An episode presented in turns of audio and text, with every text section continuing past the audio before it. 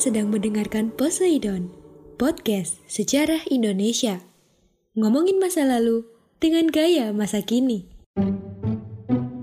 Assalamualaikum warahmatullahi wabarakatuh. Kembali lagi dengan saya Adi dan kali ini kita akan membahas mengenai teori-teori masuknya Islam ke Nusantara. Ya, pembahasan kali ini akan menjawab pertanyaan siapa yang membawa Islam ke Nusantara. Pertanyaan singkat namun apabila dijawab jawabannya bisa panjang kali lebar ini akan kita bahas secara singkat dan santai pada episode kali ini. Seperti yang kita ketahui bahwa Indonesia itu memiliki wilayah laut yang sangat luas. Sejak lama memang laut sudah berfungsi sebagai jalur pelayaran dan perdagangan antar suku. Bahkan eh, bukan hanya antar suku melainkan antar bangsa di seluruh penjuru dunia.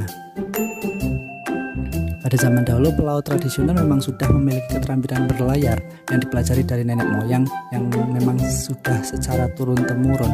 Mereka akhirnya pandai menentukan arah angin sehingga mereka tidak tidak tersesat atau terombang-ambing di tengah laut. Sampai pada akhirnya juga mereka mengenal teknologi arah angin dan mengenal angin musim atau angin muson yang berhembus setiap tahun sehingga mereka bisa melakukan pelayaran dengan lancar di seluruh penjuru dunia. Oke, itu intermezzo saja. Kita mulai masuk ke materi yang lebih dalam yaitu materi inti. Oke, sebelum Islam masuk itu sebenarnya ada agama yang lebih dahulu masuk ke Nusantara. Ya seperti yang kita tahu dan bisa kita tebak, agama itu adalah agama Hindu dan Buddha. Sekedar fakta saja bahwa agama Hindu dan Buddha juga datang melalui area laut atau perdagangan Nah, rute-rute yang sudah pernah dilalui oleh para penyebar agama Hindu dan Buddha ini kemudian terkenal dan menjadi jalur perdagangan internasional yang nantinya juga akan dipakai oleh para pedagang muslim atau para pelayar muslim yang nantinya juga akan menyebarkan agama ke Nusantara. Memang nyata jalur-jalur yang ada di Indonesia? Tentu saja nyata. Hal ini diberitakan oleh Tome Paires dalam bukunya Suma Oriental yang menyatakan bahwa ternyata itu memang ada. Jalur pelayaran dan perdagangan di Nusantara itu memang benar-benar nyata.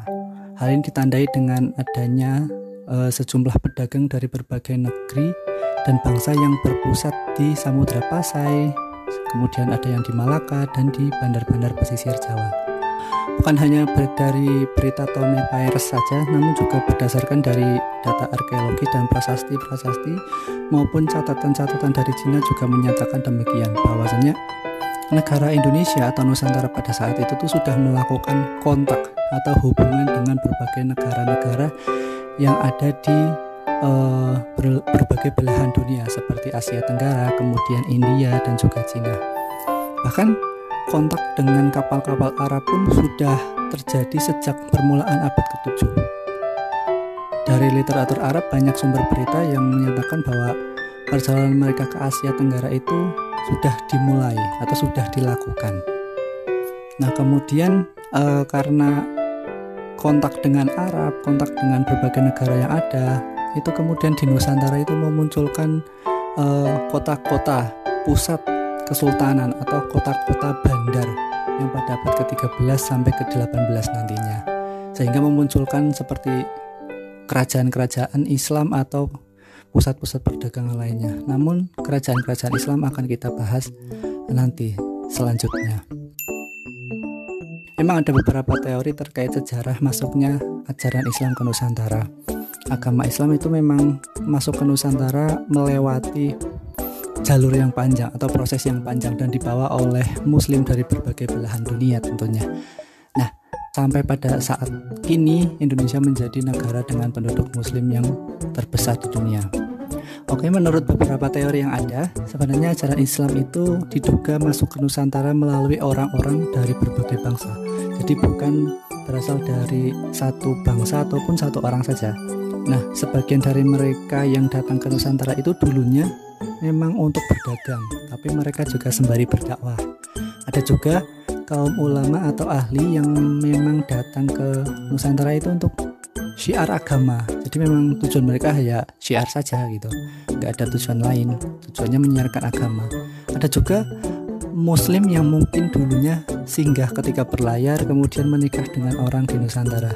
Yaitu cara-cara mereka untuk menyebarkan agama Islam di Nusantara. Namun uh, terlepas dari perdebatan dan diskusi yang kemudian muncul uh, ada empat teori yang diyakini oleh para ahli uh, terkait teori masuknya Islam ke Nusantara. Oke, kita bahas dari teori yang pertama. Teori yang pertama adalah uh, teori yang menyatakan bahwa Islam itu berasal dari India atau Gujarat pada saat itu. Nah, para sarjana-sarjana barat yang kebanyakan dari negeri Belanda mengatakan bahwa uh, Islam masuk ke Nusantara itu berasal dari Gujarat yang diperkirakan sekitar abad ke-13 Masehi atau abad ke-7 Hijriah. Nah, pendapat ini tuh mengasumsikan bahwa Gujarat itu terletak di India bagian barat yang berdekatan dengan Laut Arab. Letaknya memang sangat strategis, berada di jalur perdagangan antara timur dan barat. Jadi timur itu Asia, barat itu ya Eropa kayak gitu. Diperkirakan bahwa dulunya itu ada pedagang Arab bermahzab Syafi'i itu telah bermukim di Gujarat atau di India gitu loh. Sejak awal Hijriah atau abad ke-7 Masehi. Kemudian orang-orang yang nantinya menurut Pineapple itu Pineapple itu salah satu tokoh uh, sebenarnya bukan orang Arab langsung yang menyebarkan ajaran agamanya di Nusantara, melainkan para pedagang Gujarat tadi yang sebelumnya sudah diislamkan oleh orang-orang Arab itu yang nantinya akan menyebarkan agama Islam di Nusantara seperti itu. Nah, pendapat Pineapple ini kemudian didukung oleh uh, Snook Burgronje dan JP Monqueta. Argumentasinya ini didasarkan pada satu bukti yaitu adanya batu nisan Sultan Malik Al-Saleh yang wafat pada tanggal 17 Dzulhijjah tahun 831 Hijriah atau 1297 Masehi di Pasai Aceh. Nah, menurutnya ini batu nisan di Pasai dan makam Maulana Malik Ibrahim yang ada di Gresik ini memiliki bentuk yang sama atau punya kemiripan dengan batu nisan yang ada di Kambai, Gujarat. Loh, kok bisa? Nah, inilah yang diteliti para ahli sehingga menyatakan bahwa Islam itu berasal dari Gujarat ya karena ini adanya kemiripan antara batu nisan yang ada di Pasai dengan batu nisan yang ada di Gujarat. Nah, kemudian Mokueta itu kemudian berkesimpulan bahwa batu nisan tersebut diimpor dari Gujarat atau setidaknya itu dibuat oleh orang Gujarat atau bahkan mungkin saja orang Indonesia yang telah belajar kaligrafi khas Gujarat.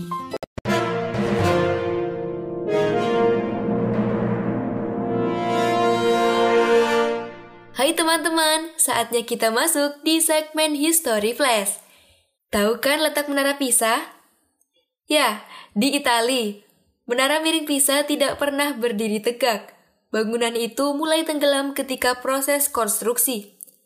Batavia's Nouvelle merupakan koran pertama yang diterbitkan Batavia maupun Indonesia di tahun 1744.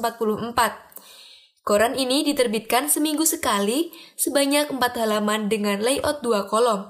Namun sayangnya, baru saja kontrak penerbitan diperpanjang Koran ini harus dibredel pada 20 November 1745 karena anggota Dewan Direktur VOC di Amsterdam takut akan banyak rahasia VOC yang terbongkar ke publik.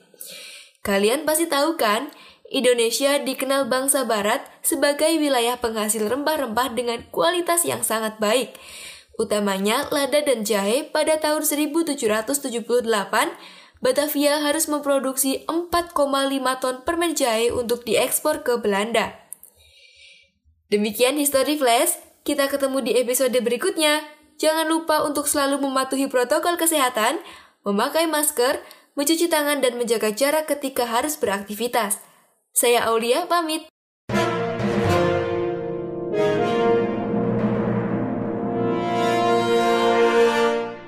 Kedua, yaitu teori yang menyatakan bahwa Islam masuk ke Indonesia itu atau ke Nusantara itu dibawa oleh Persia. Husain Jayaningrat itu berkesimpulan demikian. Kalau tidak tahu Persia itu sebelah mana, Persia itu ya kalau sekarang di peta Iran. Husain Jayaningrat ini beranggapan bahwa Islam masuk ke Nusantara itu pada abad ke-13. Pendapatnya ini didasarkan pada adanya kesamaan budaya dan tradisi yang berkembang antara masyarakat Parsi dan Indonesia. Masyarakat Parsi itu maksudnya orang-orang Persia. Tradisi yang dimaksud adalah seperti tradisi merayakan 10 Muharram atau Ashuro sebagai hari suci kaum Syiah atas kematian Husain bin Ali. Seperti tradisi ini tuh berkembang seperti tradisi tabui dan tabut. Tabui atau tabut di Pariaman di Sumatera Barat. Jadi ada kesamaan antara peringatan 10 Muharram yang ada di Persia atau di Iran sana dengan uh, tradisi tabui atau tabut di Pariaman di Sumatera uh, Barat atau Bengkulu. Seperti itu. Jadi ada kesamaan. Kemudian yang ketiga yaitu teori yang menyatakan uh, bahwa Islam itu dibawa oleh atau berasal dari sumbernya atau Arab atau Mekah. Teori Arab ini didukung oleh beberapa tokoh seperti Van Leur, kemudian Anthony H. Jones, kemudian T.W. Arnold, dan Buya Hamka. Buya Hamka sendiri mengatakan bahwa Islam itu berasal dari tanah kelahirannya yaitu Arab atau Mesir. Proses ini itu diperkirakan berlangsung pada abad pertama Hijriah atau sekitar pada abad ke-7 Masehi. Nah, senada dengan pendapatnya Hamka, uh, teori yang mengatakan bahwa Islam berasal dari Makkah, kemudian Anthony H. Jones itu juga menurutnya proses islamisasi dilakukan oleh para musafir atau kaum pengembara yang datang ke kepulauan Indonesia. Kemudian kaum ini tuh ya berpindah dari satu tempat ke tempat lainnya ya motivasinya hanya untuk pengembangan agama Islam saja. Jadi tidak ada niatan lain. Kemudian tidak ada niatan untuk sekedar berdagang tapi memang mereka niatnya hanya untuk menyebarkan ajaran Islam nah kemudian dari semua teori yang ada hal ini tuh diperkuat dengan uh, adanya sum, uh, sumber atau bukti yaitu adanya sebuah perkampungan Arab di Barus, Sumatera Utara yang dikenal dengan Bandar Khalifah. Kemudian teori yang terakhir atau teori yang keempat adalah teori yang menyatakan bahwa Islam itu dibawa oleh orang Cina. Hal ini tuh diyakini bahwa Islam memasuki Nusantara bersamaan dengan migrasinya orang-orang Cina atau dalam tanda kutip Muslim kaum kanton Muslim kanton ke Asia Tenggara. Nah, kemudian mereka memasuki wilayah Sumatera bagian selatan di Palembang pada abad ke-9 Masehi. Nah, bukti ini itu atau bukti lainnya itu terdapat pada Kesultanan Demak yang didirikan oleh Raden Fatah. Nah, Raden Fatah ini merupakan putra Raja Majapahit yang Raja Majapahitnya itu punya istri perempuan Cina yang telah masuk Islam. Raden Fatah juga sebenarnya juga memiliki nama Cina seperti itu. Jadi uh, diduga bahwa mungkin sebenarnya juga dibawa oleh orang-orang Cina. Nah, diperkirakan seperti itu. Sebenarnya dari semua atau keempat teori yang di atas itu tidak ada yang mengada-ngada, tidak ada yang hanya sekedar tebak saja kalau cap cip cup kemudian yaudah kita tentukan uh, teorinya Islam itu hanya ya berasal dari Arab, yang dulu juga dibawanya oleh Nabi. Yang bisa begitu, nyatanya memang Nusantara itu begitu kompleks. Dan yang datang ke Nusantara itu bukan cuma satu bangsa aja, jadi banyak banget bangsa yang masuk ke Nusantara sehingga ada berbagai macam teori yang menyatakan bahwa Islam itu masuk ke Nusantara dibawa oleh si A, si B, si C, dan si D.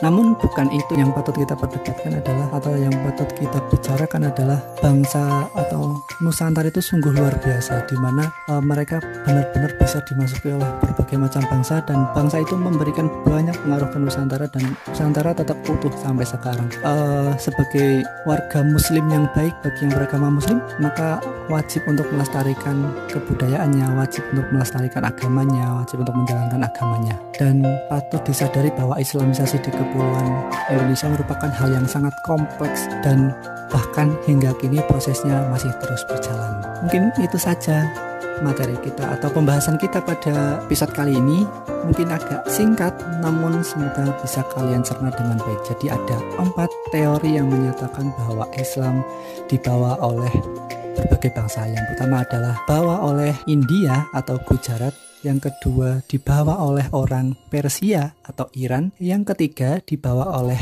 Arab atau Mekah, dan yang keempat adalah bawa oleh orang Cina. Sekian pembahasan dari Adi. Terima kasih. Salam sejarah. Wassalamualaikum warahmatullahi wabarakatuh. Terima kasih.